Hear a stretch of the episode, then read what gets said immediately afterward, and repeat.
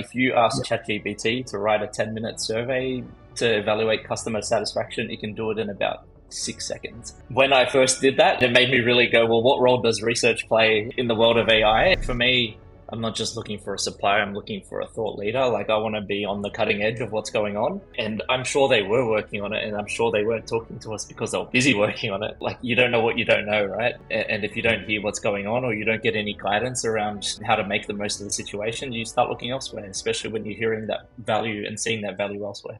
Welcome back to the How to Sell podcast. I'm your host, Luigi Prestinenzi, and as always, I'm pumped, honored, and excited that you've joined us for what will be a cracking episode. Now, if you're a first time listener, I just want to say thank you so much for joining. We hope you take away some valuable insight that'll help you sell more. And if you're a long time listener, thanks for showing up each and every week. Both my co host and I value uh, having you part of our community every single week, you help us sort of get inspired to create this content. And there, I said it, Dave, my co-host. You did Like it, it felt natural this time, apart from the last few episodes where it's been a struggle for you. I, yeah, I still, I still can't deal with the fact that you have cold I've got a podcast. um, but before we jump onto this this week's episode and introduce our guest, um, don't forget to hit the subscribe button um, and follow wherever you're listening to this podcast um, because the more subscribers we get, it's not just so that we can inflate Dave's ego because we know that Dave loves his ego getting inflated. Sure. It's so that we can continue to bring some incredible guests like we have today. So, Dave, I'll let you do the honors of introducing this week's guest and our topic. 100%. Thanks, Louis. So, we've got John Bevitt, and he's the MD, CEO, the head honcho at Honeycomb Strategy. John runs one of these interesting companies where they're always they're interviewing, they're doing studies on different brands and, and their consumers. And I've always been captivated by the research that John and the team do. There's always some crazy insight. So today's going to be really interesting and packed full of um, some golden nuggets. So I can't wait to dive into it. All right. So, John, thank you and welcome to the How to Sell podcast. Thanks for having me here, guys. It's great to, to be here. Yeah, awesome. So, mate, before we jump into this week's episode, um, to pick your brain about how you buy, um, would love it if you could maybe just give us a quick introduction. I know that that, that uh, Dave introduced you, but could you maybe just give us a quick intro to a bit, bit about your background um, and what you what, what you currently do in your role? Yeah, for sure. So, to give you a bit of background around Honeycomb and the work that I do, uh, I have to think about how I would explain it to my mum because uh, it's it's a very hard industry to explain to people who don't know what market research is. Um, every time I tell my mum, she's like, "Are you the one doing the phone calls about the surveys?" I'm like, "Yeah, sort of, mum." But essentially, what we do is we work with big corporates to essentially help to make sure that their products are delivering fit for purpose and serving customer needs. So, in, in terms of what that means in practical terms, it's about how can we accelerate product market fit how can we develop a compelling go to market strategy and how can we deliver an mm. effective brand campaign so that's kind of our trifecta that we do um, in terms of my, my role at the company so as uh, md uh, it's really about directing the, the big picture and the strategic direction of the company um, and we're in peak scale at the moment so it's about building i, I guess um, a series of automated engines that run on its own and building a team of great people with great minds and I love to work with great clients.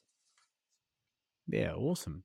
So, we'd love to know, and thank you for sharing that. Um, and we, I can't wait to break this topic down, right? Because, um, what we love to do on this podcast, and this podcast is designed to help um, sellers rethink the way they approach buyers, so they can actually start seeing things from the buyer's perspective, right?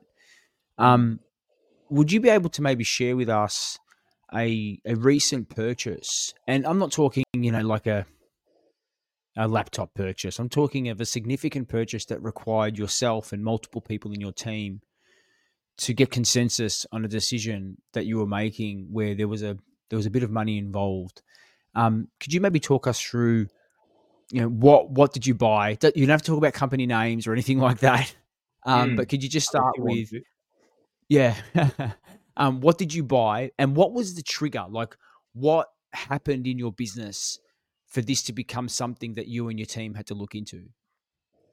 Yeah, so a really good one that comes to mind, and I'm sure a lot of people have experienced this recently, is um, a third party AI solution. Um, Mm. so being in market research, uh, if you ask ChatGPT to write a 10 minutes, if you ask ChatGPT to write a 10 minute survey to evaluate customer satisfaction, it can do it in about six seconds. Um, When I first did that, it scared the shit out of me, pardon the French.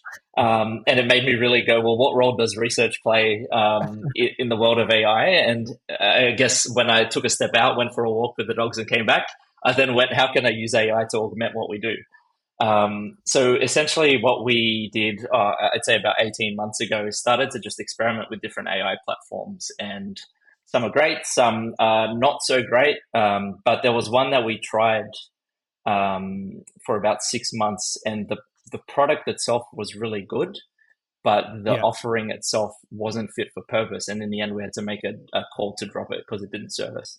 Okay. How did that Um, make you feel, John, like going Mm. into that space where you're looking at purchasing something that's you know, critical to the business? It could change the business. What was that sort of uh, emotional roller coaster like? Be- being forever the optimist, I was I was quite excited about it because I, I had known about AI. I, I had known, like many of us, that it was going to disrupt us in some form or fashion. And I didn't know it was going to go straight to, to the heart and the, the wallet. Um, so I was yeah, I was I was very curious and I was quite excited, but I was also quite, I guess, critical because I knew how Mm. quickly things were changing, and that makes for interesting context when I, guess a company is trying to marry you and lock you into a long term contract when there's an industry that's changing every week. Yeah. And just want to confirm you went down the process, but you didn't buy. We went through. We ended up using them for about six months. Um, and, and then made a call that it wasn't um, feasible to lock into a contract, just given the, the economies and the maths uh, and the value we we're getting back for it.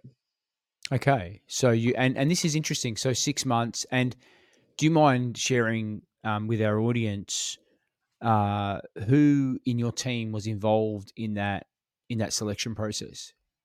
Yeah, for sure. So our business uh, is composed of 80% um, researchers, so client facing um, researchers, a mix of qualitative researchers, so they're the ones that do focus groups and stuff, and quantitative researchers that do the surveys. Yeah. This impacted them both.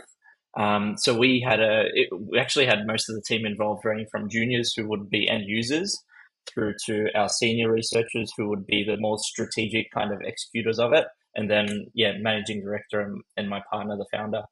John, when during that process, so like you made the decision to to give it a try, right? Mm. For that six month period, um, how was that decision made? What was the sales process like during that? Was it a trial, or was it we're going to sign up for six months and then look to pursue further? H- How Mm. was the the sales process during that um, engagement like? Yeah, so it landed and ended up in a trial. Um, but it was one of the very few cold emails we actually responded to. Um, and I get a lot of cold emails. Um, a lot of them end up in junk. Um, but what got us got our attention was was that it was quite well thought out. It spoke specifically to our industry and our industry challenges, uh, and it got my name right, which is always a win. Um, and so that kind of uh, made us go, actually, yeah, this is very topical. We've been curious about it. They, um, we like risk reversal. They had a really good framing about going, you can trial this risk free. Uh, actually new in this industry, so keen to get your thoughts because they they didn't Yeah. have a proposition for research as well. So if it was framed more as a bit of a exploration partnership type thing, which made us a lot more curious about it. Yeah, that's interesting. I love that. So, and I was going to ask you what was the origin? You know, how did you come up? Uh, how about this conversation got started? So it's great to hear. So somebody proactively reached out to you. Obviously, the the topic was something that was on you know on the top of your mind. Um, so it was a kind of a good timing. Um, and they knew your industry challenges and they knew the industry that you were working with. So it goes to show that they did a little level of research, right? Um, do you mind walking us through the fact that you started the trial? So something piqued your interest. You're like, yep, it's topical. Let's talk to them. At what point in the sales process did they start to define the problem that you were experiencing that their their solution could help? or did that not occur at all? It, didn't occur. So essentially, they went, "We have the solution," and for want of a better word, they were looking for the right problem to solve in our industry. Um, and yeah. Uh, I, I, think I'll, in this case, I was glad that it came into my inbox because I knew exactly what problem it was solving. And for us in AI, it was about um, being able to look through unstructured data at scale because uh, we have a lot of yeah. that in research. Um, and uh, like I already knew, and the outcome for us was that it reduced the, uh, I guess, amount of time it took us to get to an insight by 80%.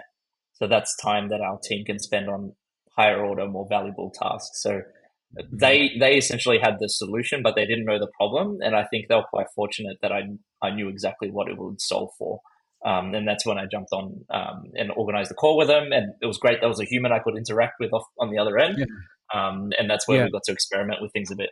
And d- during the trial process, John, was that same salesperson involved in helping you to adopt the the technology, or did it turn into handballing it to someone else. Look, what was that sort of experience like from, okay, we've got you on a trial. That's, mm. you know, part one of the sale done. Part two of the sale is adoption and ensuring that you get value from that product. Can, can you walk us through that process? Yeah, for sure. So they were they were involved or at least looped in the comms end to end, and I found that very valuable because uh, just being an agency ourselves, the last thing I know our clients want is to be handballed to someone. Um, they often commit to a specific person uh, in professional services, and that person that I'd spoken to had been given all the context um, of our business, and so it was important for us that they were involved, um, and, and, they were essentially the key contact, um, and they were very helpful in. I guess evolving the solution to work around our problems. So it was still a work in progress for them, and they were able to go, "Cool. Well, yeah. based on this, we could um, actually work on making it more relevant to you guys. So being able to have that opportunity to be on the front line and be able to experiment and feed into the product itself um, mm. was pretty exciting. Pardon the interruption, but I have to let you know about this free resource. The Growth Forum newsletter has over 10,000 subscribers that are learning how to sell.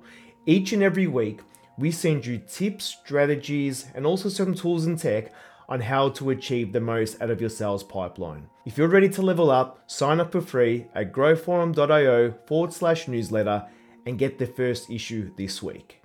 But obviously, you know, if you had the problem, you were clear on the problem that you were seeking to solve. Like you said, you got all this unstructured data. You wanted your team to spend time on sort of higher value tasks. So you had a clear understanding of that problem where did it break down where it went from I know the problem, I, I can see it's going to solve this, I can put my people to X. Where did it break down for you guys to say, you know what, this is not the right solution for us? Um, where it broke down was in how they structured their pricing in the end, which is a really weird thing. And um, I, I could almost feel that they were chasing bigger companies. So in terms of their pricing strategy, it was a locked in contract. Uh, you pay for a 12 month subscription up front, um, all that sort of thing. And as a, as a leaner, smaller company, that wasn't sustainable for us where we were like, can we structure it in a more monthly uh, proposition, that sort of thing. And it seemed a little tone hmm. deaf. So knowing everything that was happening in AI, I, what I felt with how their model changed because they actually changed how their pricing structure was offered when we were trialing it, it felt like they were trying to hold on to their nest egg for dear life before ChatGPT took their business elsewhere. That was the story I had in my head. Whether that was true or not is another story. But um, we were going, hey, given everything that's happening and how things are changing, they, they weren't giving us confidence that they were able to evolve as quickly as what's happening more broadly. And so we made a, a call not to to lock into a, a long term contract. Right, Luigi, do you think there's a, an issue there with the right questions being asked to John? You know, based on the size of their business, you know, they would know if they're chasing a particular, you know, price point type of customer that they may have missed the mark. It seems like something so simple there. Yeah, but I think yeah, something's obvious and, and, and obviously we can we, we will break this down, but um, if the the problem from a if the customer or the client or in, in this case the prospect had a clear definition of the problem but they didn't clearly define the problem and they weren't able to say capture what's it costing? Because in my opinion and in my eyes i go well if i'm actually able to say this is how much time you're allocating this is the cost per hour that your team is spending on x and if we redeploy these resources to b that's the opportunity gain right? Because they're not just saving Mm. time but they're gaining something. And that's that's that's the sort of criteria that needs to be in the business case because if it's not there then all you know all john and his team are seeing is well this is what we have to pay for this service right Yeah, so if that's cost. not quantified i don't know uh, that's actually a question i would love to ask um was Mhm. that quantified internally without them because usually you know what our practice is we like to actually co you know co-create that business case but it, but obviously they didn't do it but did you at any stage with your team actually quantify what that saving will be and what the impact of redeploying resources would be Yeah, we, we did the maths pretty quickly, given we're data nerds. So we're just like, okay, how much did you actually save? We even created some specialized timesheets to actually do a control Yeah. group and test against it. Like we, we went nuts on it, and um, we could definitely see that we're getting the benefit for it.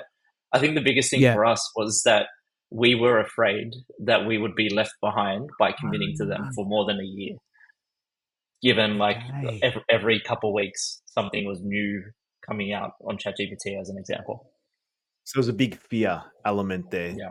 you know, and confidence to pursue the, you know, that particular vendor. I, I- I'm, I'm interested, John. Look, did you end up solving the problem since you met with this group? Uh, yeah, so we end up using a couple different tools. ChatGPT is one of them. Like our whole team has it on their favorites as a go-to. Um, that just keeps evolving end to end. We have a pro version of that as well. So that um, gets us, I'd say, about eighty percent there to what we're paying for the other player. Um, so it's interesting in a, a space of disruption. Like I feel like we made the right call. Uh, but yeah, to your point, I, I was one like I was actually disappointed we left them because they were doing so well up to a point, and then I felt like they they changed direction, and all of a sudden we felt that we weren't being supported anymore. Yeah, it's interesting. It's an interesting, right? Because you know you found a way to get it done, um, but if you, if upon reflecting on that process, um, because obviously that's a bit of a time commitment, right? You also spent six months investing Mm. in that in that process. Um, if you were uh, like refre- refre- reflecting, sorry, Darren, cut that out. Sorry, um, my words got jumbled. I'm reflecting on that process, John. Um, you know, if you could go back and do it again, what would you do differently? Yeah, good question. I, to be honest, I'd probably be a lot more transparent with them, and I think by the pointy end of it, we were pretty transparent. But I think it was like we we're getting just enough value from it that we're like, yeah, I feel like this trial's working. Um, the econ- the economics of it was working as well for a little bit, um, but then it didn't. You know what I mean? Like if if if we were in this space and everything was stable, it would have been fine. It would have been just another subscription we sat on. Um, but there was just so much, I guess, turmoil and excitement going on more broadly, and that was it was very hard to ignore that. Um, and so it was very much a, like a grass is greener type of issue we had there. Look, during the trial, John, like what was there any additional value that the vendor tried to create to reinforce the position? Like you mentioning there, there's a whole range, range of you know turmoil changes happening in, in the marketplace, especially within AI. It's changing weekly Mm. um, at the moment. Did they? Obviously, it seems like they didn't generate enough confidence that they were staying ahead of the curve. Um, was that the case? Yeah, absolutely. We weren't getting any comms in terms of going, well, here's what's happening, here's how we're addressing it, or here's how Yeah. we're solving for something similar. Um, so it's that whole like in, in a in an information vacuum, you tend to fill that in yourself, uh, and it wasn't being filled in with anything good. That, that that's a great comment there, right? So, like, if it's not been Yeah. explained to you or told to you, you're making your own assumption up. Correct. And the assumption is always, unfortunately, the negative. They're not doing X. They're not doing Y. Um, you know, it's always the narrative that the the consumer always has in the head, which is uh, you know, something that we really need to be cognizant of when selling uh, to to organizations. If we're not communicating enough uh, of about the situation, especially in a crazy changing environment, yeah. that our customers are making those decisions on their own behalf. Yeah, we, we see this all the time, right? Um, those sol and then they become silent objections that you never hear, and mm. the clients made the decision, and to some extent, they've actually made the decision based on the wrong information, right? Because they've uh, they've come up with their own answers, and you know it's really interesting, John. I'm actually in the moment. Um, I'm in, I'm in the process of renovating a house, right? And there are so many decisions that you have to make, and and this is where I, I like to uh, relate this back to a good sales process because I'm needing experts like an electrician and a plumber. Now, sure, you can watch a YouTube clip and try to fumble your way around, and hopefully, if you're an if you're working with electrical, you don't kill yourself, right? But but there's a reason why you pay these professionals, and there's been moments where I've kind of been looking at problems and going, this is how I would solve it, right? With plumbing and even carpentry but then when I've got the experts in, they're like, no, don't tackle it this way. This is how you do it. And who am I to mm. say, no, don't tackle it that way? Like they're the actual experts. And I'm like, and they say, well, this is why you do it in this way. And this is what we'll do. And I'm like, here's my money, right? There is no, you know, now that they've, and I sometimes think that the sales process and the salesperson don't see themselves as that professional and they're not leading with that level of expertise and guiding the buyer through the process to say, hey, you might not be purchasing this all the time. We are doing this all the time. We are experiencing these problems all the time. And therefore, you should probably navigate it this way if you want to get this outcome, right? Yeah, absolutely. Like for me, I'm not just looking for a supplier, I'm looking for a thought leader. Like I want to be on the cutting edge of what's going on. Um, and I'm sure they were working on it, and I'm sure they weren't talking to us because they were busy working on it. Uh, but yeah, like you don't know what you don't know, right? Um, and, if you don't hear what's going on or you don't get any guidance around um, how to make the most of the situation, you start looking elsewhere, especially when you're hearing that value and seeing that value elsewhere. Yeah, well, this has been great, and I think Dave, as we come to the to the end of our first segment, I've been and I always judge John. I always judge a good episode by the amount of notes that I've taken, and uh, I've got a whole page of notes here, right? So um, there's been a lot of key takeaways. I don't know if you've realized how many nuggets of gold that you've dropped for our audience, but there's heaps. There's actually heaps of stuff. And Dave, we've got a lot of stuff to jump into. So, yep. um, just before we let you go, though, John, where is the best place for our audience to find, connect uh, with you? Yeah, you can hit me up on LinkedIn. So, John Bevitt, J O H N B E V I T T, or reach out to us on our website, honeycombstrategy.com.au. Awesome. We'll make sure those links are in the show notes. But Dave, I'll let you, given that you are the the um the co-host. Um, oh, thank you. You did the intro. I'll let you do the outro for our for our guest this week before we jump into the second segment of the How to Sell podcast. No problems. Well, again, thank you, John, uh, for joining us today. You know, shared some great nuggets as Louis mentioned. We're going to dive in now to how we're going to how would we approach selling to you and then maybe with Louis this time here we can tackle in this very similar format of mm. getting John's team into a trial and how we would nurture that through to close based on you know what we've learned today. So again, thank you, John, and uh, catch you at the next uh, event we see each other at. Thanks for having me, guys. I'm actually keen to hear what you guys have to say. Do you have a great product? but are struggling to reach more customers? Are you spending hours on sales activities that aren't generating results? leaving you feeling frustrated and discouraged. The Sales OS program is a step by step operating system that will help you slash your selling hours in half while rapidly growing your revenue. In under just two weeks, you can be well on your way to creating predictable revenue. In Sales OS, we'll show you how to build predictable sales pipeline, build lasting relationships with your customers, and sell more in less time the art of negotiation, and motivating and leading a successful sales team. If this sounds like something that you need in your business, visit growthforum.io forward slash sales and apply to see if you have the right mindset to achieve predictable revenue. The Sales OS program is your ticket to predictable revenue. Don't wait any longer, apply today. Well, Louis, what a cracking episode that was. Mm. You know, John was going to brought some crazy insight there, and I really didn't expect that process. You know, six month trial. Yeah, and I felt he was almost emotionally attached to wanting to see these deals succeed, but yeah. the numbers just didn't stack up. Let's dive right into yeah, it. How would you approach this? you know, uh, the reason why I really like that conversation because it just it, it, reinforced again, Dave, the importance of thinking about the wider buying committee, and even in a smaller type business, there is always more than one person involved in the decision making process. And John, you know, mentioned he had his senior researchers, he had his junior researchers, so mm. the strategic thinkers to the users to his co-founder. So there was a lot of people involved in that process. So they weren't taking the decision lightly, right? there was also, as he mentioned, there was a lot of fear and emotion that was driving their actions. Yeah. Because he said these things were happening.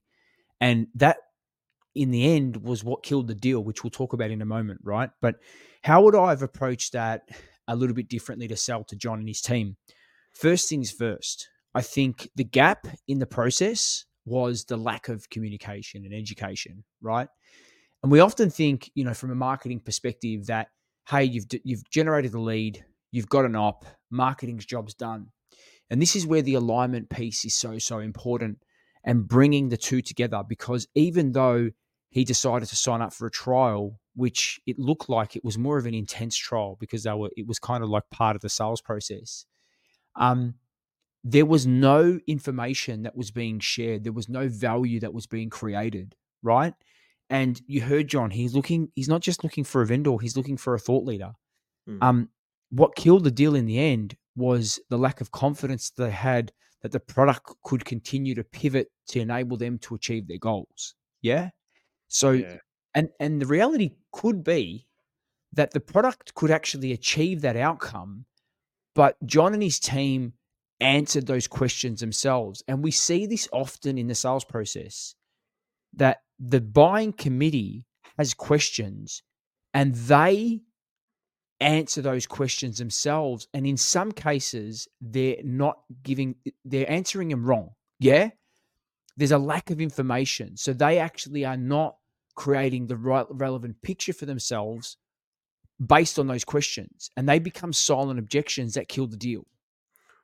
We spoke about this before the before the episode, right? About yeah. us ourselves starting to do a bit of multi-threading with accounts. In yeah. this situation, when someone's in a trial, would this be a perfect case of trying to reach out to more than just John, and just from a place of you know expertise, try and share a bit of information so they know that you're a thought leader, or do you think that's yeah. too much? Well, I think I think in this case, and what will, what I would have done differently, and what we do, Dave, is as they're progressing through that funnel, right, from top of funnel, and they did a great job. They created a new opportunity from a cold outreach message. Tick, yeah, right time, right trigger, right message. Got them even landed in spam, and they still got the call. Mate, fantastic, right? Hmm. Um, so that's a big tick.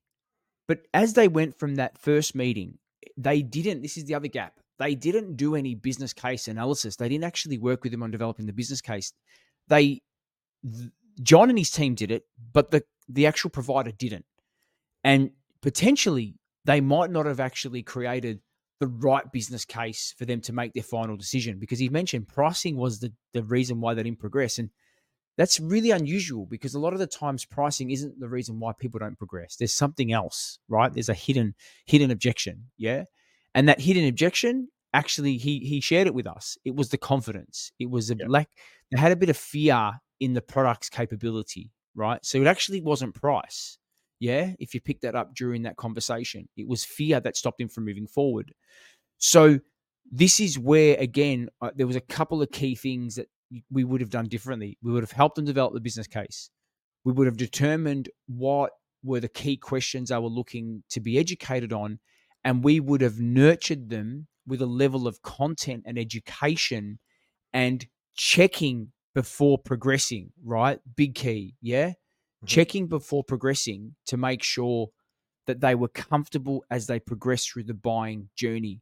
And I think the key takeaway for all of our audience um, listening to this, it's as your buyer progresses through the funnel, their level of education, the requirement starts to change. And the message that we deliver top of funnel needs to be different bottom of the funnel. And as you're getting to that bottom of the funnel, remember task tension starts to kick in.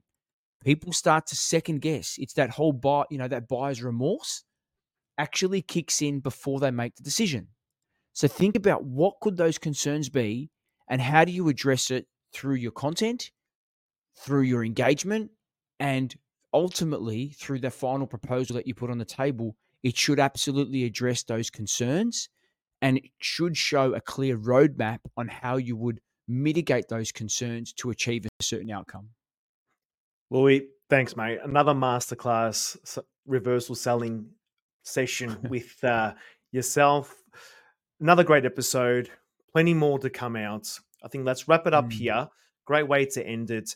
And just one thing as well, just so happened to be that we've done our, our own Growth Forum survey. And it's this survey, it's 15 rapid fire yes or no questions that will help mm. you. That's it, you listening to this episode, because you're in B2B sales if you're listening to us, will uncover the gaps in your selling process. So that link to this survey is going to be in the show notes where you're listening to this episode. And it's going to give you an instant report once you fill in those 15 rapid fire questions on how you can overcome those results. So click the link, go through the process. And like we do every week, we'll see you next week on the How to Sell Show.